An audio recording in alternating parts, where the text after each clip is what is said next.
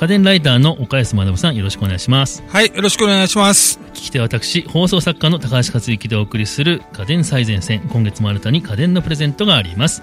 応募方法や必要なキーワードは番組の最後に発表しますので、最後までお聞き逃しなく。さて今回は岡安さんが今注目する最新家電をお送りいたします。毎月最初の週の配信では家電ライターさんが最近特に注目している家電を紹介しております。今までは倉本春さんに、えー生活家電いわゆる白物家電ですねを紹介していただいたんですけれども今回初めて岡安さんに、まあ、AV 機器など黒物の最新家電を中心に紹介していただけるということで、えー非常に楽しみです。はい。今回は私の得意分野であるゲームを含めまして3点ほど紹介させていただきたいと思います。はい、えー今回紹介する商品の写真や詳しい情報は Twitter の家電最前線のアカウントやこの番組の概要欄にありますのでぜひそちらをご覧になりながらお聞きください今回3点ということなんですけどまず1点目ははい。Google のワイヤレスイヤホン、Pixel Buds ですね。Google ってイヤホンとかも発売してるんですか？と、Google から初めて発売されたイヤホンですね。まあ、Apple の、えっ、と、イヤホンとかと、はいあの、イメージ的に、あの、一緒な感じですねう。んあの、スマホと連携させるというイメージの。はい。そうですねそれで初めてのイヤホンということなんですねそうですね。はいはい。あの、いわゆる、あの、完全ワイヤレス、独立したものですね。はい。あ完全ワイヤレス。あ不完全ワイヤレスとかないですよね。あ、えっ、と、どういう意味なんですか？完完全という形ではないんですけれども、い、わゆる、あのー普通のワイヤレスっていうのは、はいえっ、と、左右のイヤホンがコードで繋がってるんですけれども、なるほど。完全にコードレスになってまして、えっ、と、耳に、えっ、と、片耳ずつに装着するものですね。確かに確かに、その、両耳が、そのコードで繋がってるのは、ちょっとだけワイヤーあるじゃんっていうことで、はい。完全ワイヤレスではないですもんね。そうですね。確かにそうですね。そうか。あれを、あの、左右がちゃんと独立したものを完全ワイヤレスっていうふうに。そうですね。一般的に言われてますね。はい。なるほど。まあ、Google が初めて作ったイヤホンっていうことで、ちょっと、イヤが上にも期待感が高まるんですけども、はい林さんの注目ポイントっていうのは、はい。えっ、と、先ほどもちょっと言ったんですけれども、はいえっ、と、スマートフォンとの連携が、えっ、と、を考えておりまして、はい特にあの、Google は Android の OS を出してるメーカーなので、はいえっ、と、ペアリングとかをすごくしやすくなってるんですよね。ペアリングがいいですね。やっぱ Android というと、やっぱ Google の OS だから、そのペアリングの、えー良さがすごくいいということなんですね。そうですね。まあ、OS というところもあるんですけれども、もう、あの、やはり同じメーカーが作ってる方がペアリングはしやすいので、確かに。はい。イヤホン買うときにペアリングがちゃんとできるかなって少し心配なところありますけど。そうですね。ちょっとめんどくさいですよね。ありますね。はい、はい。確かに。これどうやってペアリングするんでしょうか？ピクセルバーツのケースの裏側にあるスイッチを長押しすると、ベアリングが、えっ、と、始まり、近くのアンドロイドのスマホの方に通知が表示されるので、うんえっ、と、その通知をタップするだけでもペアリングが完成します。はいめちゃ。くちゃ簡単ですね。はい。はい。それちょっと嬉しいですね。あの、なんかね、やっぱその、ちゃんと繋がるかっていうのをね、なんかいろいろ操作するっていうのが、はい。やっぱ一つ手間っていうか、そうですね。ですよね。で、なんかまたちょっと別のところで使ったりとかして、はいまたもう一回スマホつなげるとかいうのが、ちょっとね、やっぱり、だともなかなかイライラするポイントなんですけど、そ,、ねはいこがやっぱり気になるところだと、やっぱり、はいそういう心配はないということですね。はい。で、それだけではないんですよ。二つ目のポイントってのはねえっ、と、でしょうか二つ目はやはり、はいあのーアンドロイドといえば、やはり、Google アシスタントということで、はいえっ、と、それとの連携ができます。はい。連携が便利ということで、はい具体的にはどういったことでしょう？そうですね。はいえっ、と、まあ、Google アシスタント機能を、あの、スマホの方でオンにしとければ、はいピクセルバズを装着ししながら、OK Google っていうふうに呼びかけると、えっ、と、答えてくれるようになります。あはい。なるほど。その言葉で OK Google でもうアシスタントを呼び出せるということでそうですね。スマホに呼びかすけなくても、はいちょっとイヤホンが、えっ、と、感知してくれれば、アシスタント機能が、あの、あ始まるわけです。はい。もうペアリングしとけば、もうスマホさえをもう取り出す必要もない。そうですね。なくはい。呼び出せると。そうですね。ここら辺は前回のあの、スマートウォッチに近い部分があるんですけれども、スマートウォッチ以上に、えっ、と、イヤホンなんで、はいもっと手軽さがあるって感じですね。はい。なるほど。実際にはその Google アシスタントでどういったことができるまあんですか、いろんな検索をしたりとかわ、からないこととか、うんあの、場所を知りたかったりとか、はいえーまあ、雑談みたいなこともできるんですけれども、はそういうのでいろいろ話しかけて雑談、はい。雑談もできるんですね。そうですね。ええ面白いですね。はいでもなんかちょっと、まあ、イヤホンつけて、人が例えば周りにいる状況で、OK Google っていうのは、やっぱりちょっと、周りに人がいる状況とかだと、声出すのちょっと恥ずかしいっていう部分もあるんですけど、その辺そうですね。はどうですか？そこら辺はちょっとあの、い人がいないところとかは、はいで、えっ、と、喋るっていうのもあるんですけれども、はいあの、イヤホンのセンサー部分を長押しすることでも、えっ、と、Google アシスタントが起動しますので、はいえっ、と、OK Google と言わなくても大丈夫ですねあ。まあ、ただ、検索の言葉は言わなきゃいけないんですけれども。まあ確かにそうですね。はい。はいはいはい。そっか。そう、押せばいいわけですね。OK、はい Google って言わなくてもそれが起動できるということで、確かにちょっとそれはいいですね。なんか例えば満員電車の中とかでスマホを取り出すとかのも結構ね、しんどかったりしますけど、それもはい出すことなくイヤホンだけで、えーいろんなことがもう分かっちゃう。調べられたりするっていうところがすごく便利ということですね。なるほど。あと、他には注目ポイントってあるんでしょうか？あとは、リアルタイム翻訳機能っていうのが、かなり僕は注目してるところなんですけれども、あの、最近結構いろんなアプリで翻訳機能ってかなりすごいんですけれども、あそうですね。なんかポケトークみたいな、ああいそうね、ね。ガジェットみたいなのもありますけれども。あと、Google のアプリとしてもと、そもそも Google 翻訳っていうのがああありますね。はい。結構あれも精度がうん良かったうりん。するんですけれども、結局喋った言葉をはい。画面に表示させて、はい。えっ、と、見せるか、もしくは再生させて、えっ、と、その翻訳した言葉をスマホで喋ってもらうっていう、はい。結構、あの、そうですね。まあ段階がありますね。はい、はい。必要なんですけれども、Google バッツの場合ははい。喋、ったことを、あの、その翻訳機能をオンにしてれば、喋った機能がそのままスマホにこう、はい。転送されて、で、そこから喋ってくれるんですよ。うんだから、そうか、その間のいろいろそのボタンをする手間がなくて、喋ったことはそのまま音声、そうですね。翻訳されたものが音声で出るという。で、出ますし、相手にずっと画面出してれば、はいもうそ、ダイレクトで国の言葉が出てきますし、はで、それを見て、今度相手側が喋って、スマホに向かって喋ってくれれば、はいその国の言葉が、はいえっ、と、日本語に訳されて、耳に Google 届くブッツの耳に直接あ翻訳が入ってくるわけです。すごい。はいこれ翻訳、こんにゃくぐらいそうですねもドラえもんの。はい。もう、あのーようやく翻訳してもらえるっていう、通訳してもらえるっていうイメージですね。ええすごい。もう通訳のお仕事を奪っちゃいますね、これも。そうです後ね々。多分、結構期待もうん。できるんじゃないですかね。うん AI 的な話で言ったら、いろんなことが期待できますけれども、はい通訳っていう翻訳って部分は結構ここのところ、うん。すごくあの、進化してるんで、そこら辺はもっとリアルタイムにシームレまスにいたそういう、くんじゃないかと。そういう、まあ、ユーザーが増えると、またデータも蓄積されて、どんどんどんどん正確になっていくっていうようはないことですよね。これからもっともっと進化していく。そうですね。多分日本語も海外の言葉も、あの、流行りしたりってあって、はいあの、使い方が変わってくると、変わりますね同じ言葉でも違う意味になったりするのもありますね。今、やばいとかね。そうそうやばいって昔、本当本当にやばい意味しかなかった。今は本当ね、すごくいいとかね。そうですね。いい意味で使われますけど。そういうのもちゃんと訳してくれて、はい。あ、なるほど。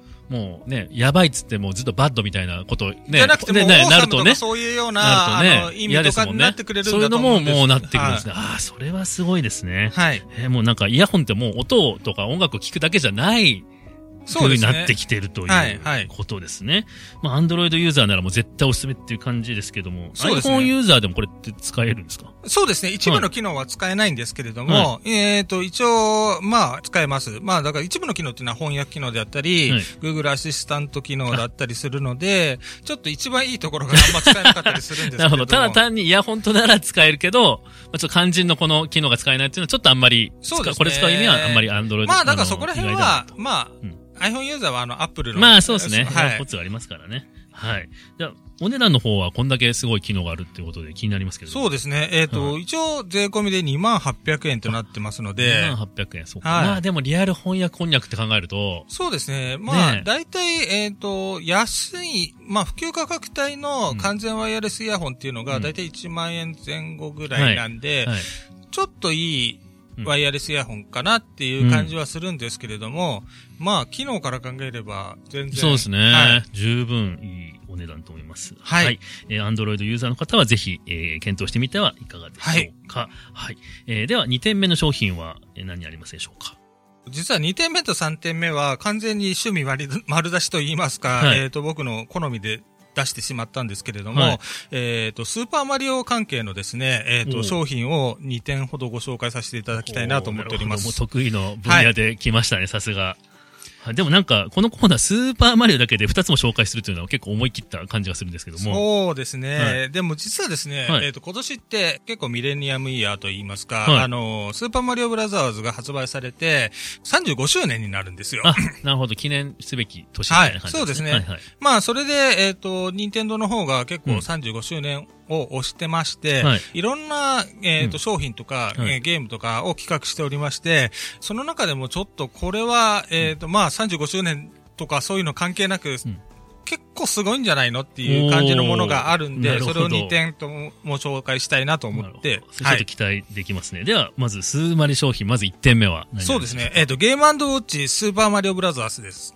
ゲームウォッチってと、まあ、通称ゲームウォッチってよく、はいはい呼んでますけど、あれの、あのゲームウォッチそうですね。ですよね。はい。ゲームウォッチの、まあ、基本的に側を使ってる、んえっ、と、ちょっとしたミニゲーム機なんですけれども、はい側は、えっ、と、ゴールドタイプって言われてる金の、あの、うんえモデルを使ってるんですけれども、えっ、と、中身はカラー液晶が入ってるものですね。はうい。あ、ちょっと今、私スマホでそのデザイン見てるんですけども、確かにちょっと懐かしい、なんか、昔ながらのあのデザインが、そうですねその踏襲されて、確かになんかこんなので、昔遊んでたなっていうイメージですね。あの、前、えーシャープ39ミニゲーム機特集の時に、まあ、岡井さんがミニファミコンはこうオブジェとして魅力が高いという話されてますけども、これもやっぱオブジェとしてなんか魅力があるそうですね。感じですね。なんかこう欲しくなるっていうか。一応こ、はいこれって、あの、ほとんど、その、用途では使ってなかったと思うんですけど、うん名前の通りゲームウォッチなんで、うんウォッチ機能があ あって、はいちょっと、このバージョンの後ろ、背面がちょっと確認できてないんですけれども、はい。ゲームウォッチって後ろにスタンドがついてて、うん。実は立てられて、でしたね。置き時計として使えるんで、はい。これも、まあ、そんなにゲーム遊ばない人も、うん。置き時計としては、えっ、と、オブジェ的には、特にあの、なんだ、あの、デスクトップ的な、あの、身近にあるところにあるのは結構いい感じにそうですね、可愛いですね、はい。これをなんか飾っときたいみたいな感じの、なんかそういう所有欲は湧くような見た目ですね。これ実際中身のゲームってどういうゲームが入ってるんですか、これ。実はですね、はい。これ、えっ、と、先ほど言いましたけど、あの、カラー液晶が入ってて、はい。しかもあの、ゲームウォッチっていうのは、液晶でももう、あの、ある程度のパターンしか動きが出ないものだったんですけど、はい普通の液晶の、えっとカラー版が入ってて、で、ゲームとしては、スーパーマリオブラザーズとスーパーマリオブラザーズ2が遊べるようになってます。あ、そうなんですね。あとは、そのゲームウォッチの初代の、えー中で5機種、え、初代の5モデルかな、はい。の中にあったボールっていうゲームがあるんですけれども、はい。えっ、と、ジャグリングをする、ボールをジャグリングするゲームなんですけど、はいそれが入ってまして、それはモノクロの形で昔ながらの形になってるんですけど、顔がマリオになってるっていうのが、あ、そうなんですね。はい。じゃあちょっとまあ昔遊んだ人とかはい。だとちょっと懐かしい感じのゲームも入っているとそうですいうね。ことなんですね。はい。ああ、なるほど。なんかそう結構、なんだろう。ある一定年齢の、まあ上の人にはもうグッとくるなんかこそうですね、そうですね。もうこれはちょっ商と、あの、形的にはい持っておきたいうし、ん。まあ、あと、やっぱ、普通のカードサイズのゲームなんで、まあはい持ち歩いてもうん別にいいかなとは思いますし、うんはい。なんか本当に、まあ、記念的な商品っていう感じで、ちょっと思わず欲しくなりますね。これお値段の方は、どいくらぐらいなんでしょうか？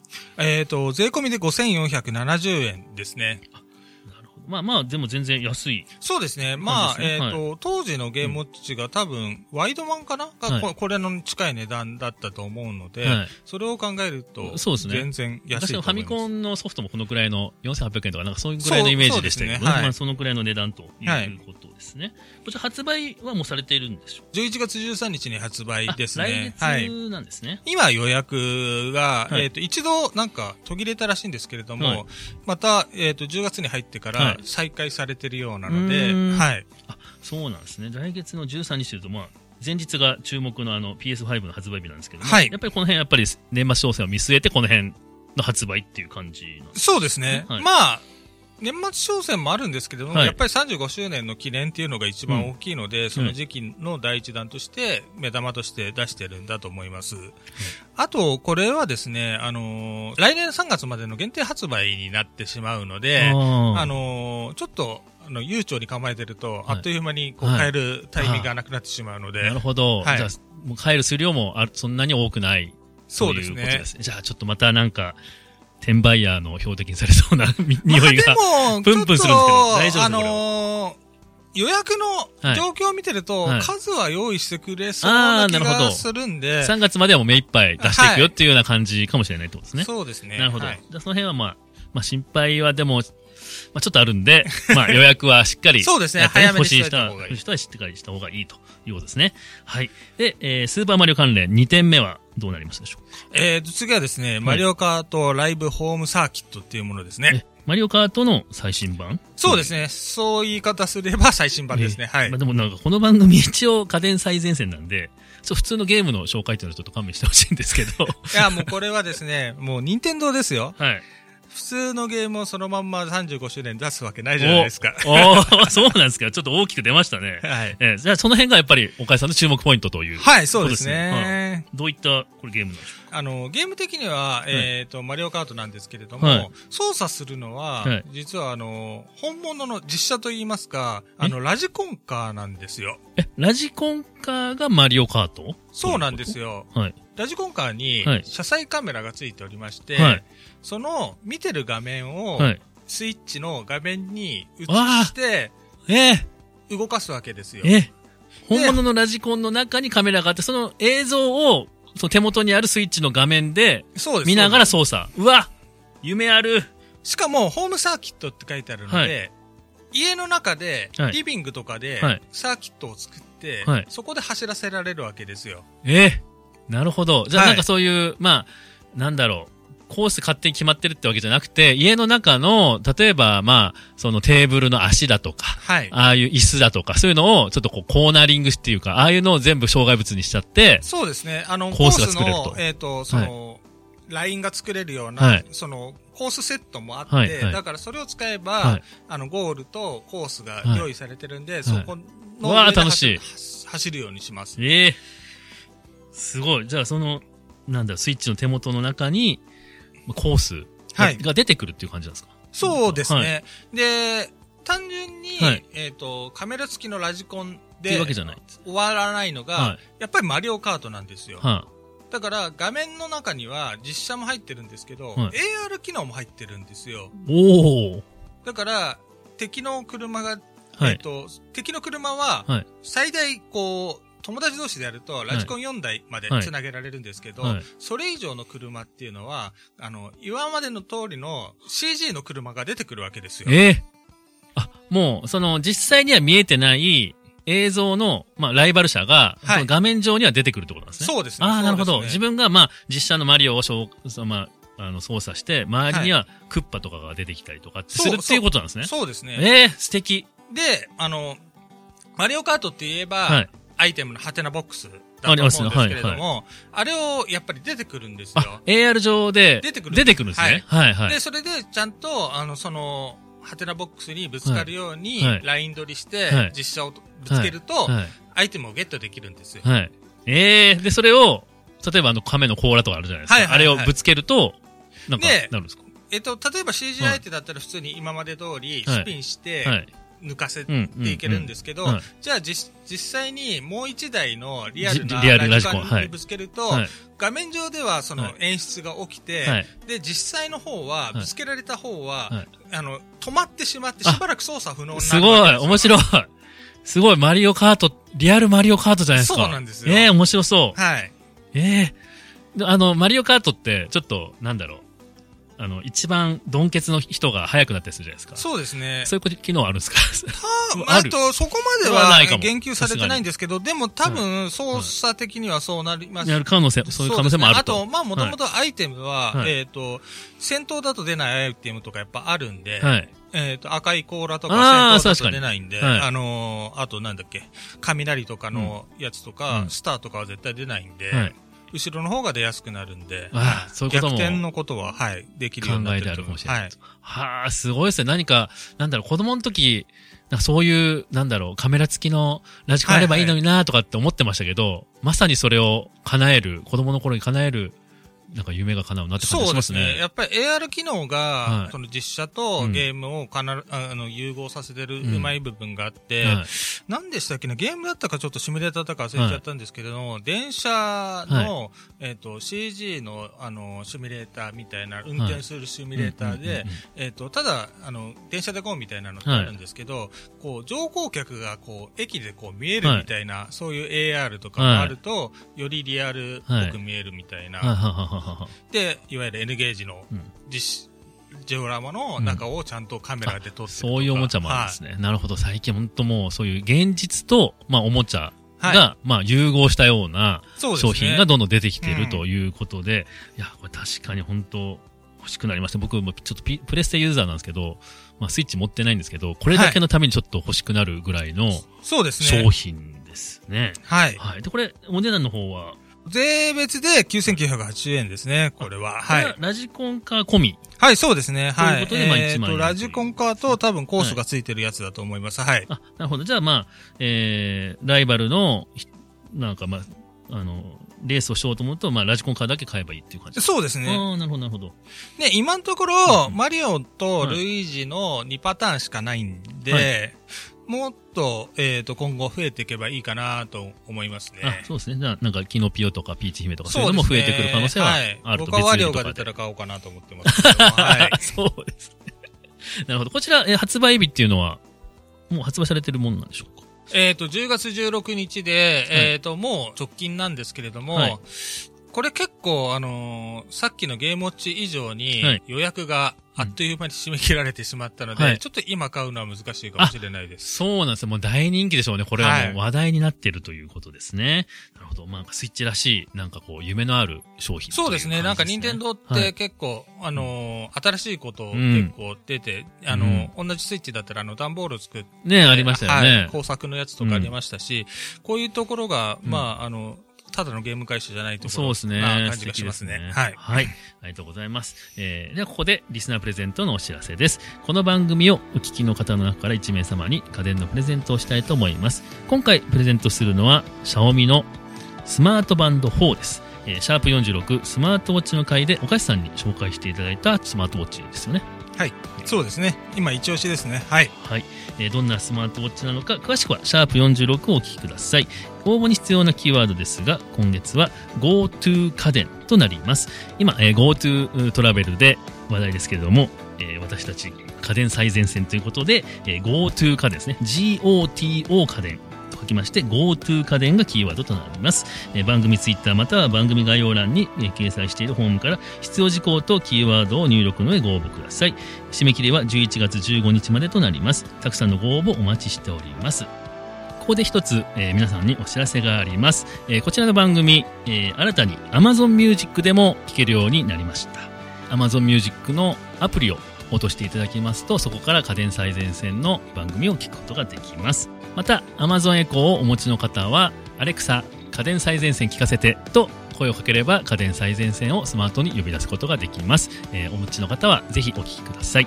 えーさて次回は引き続き岡市さんの出番でサウンドバー特集ということですね。はい、えー手軽に設置できるサウンドバーなんですけれども年々品質が上昇しておりまして注目度が上がっているのでちょっと特集してみようかなと思っております。はい、えー次回もお楽しみに。お楽しみに。番組を聞き逃さないためにも各ポッドキャストアプリで番組の登録やフォローをお願いいたします。番組へのご感想やリクエストは概要欄にあるリンクや番組公式ツイッターからダイレクトメッセージやリツイートいただけると嬉しいです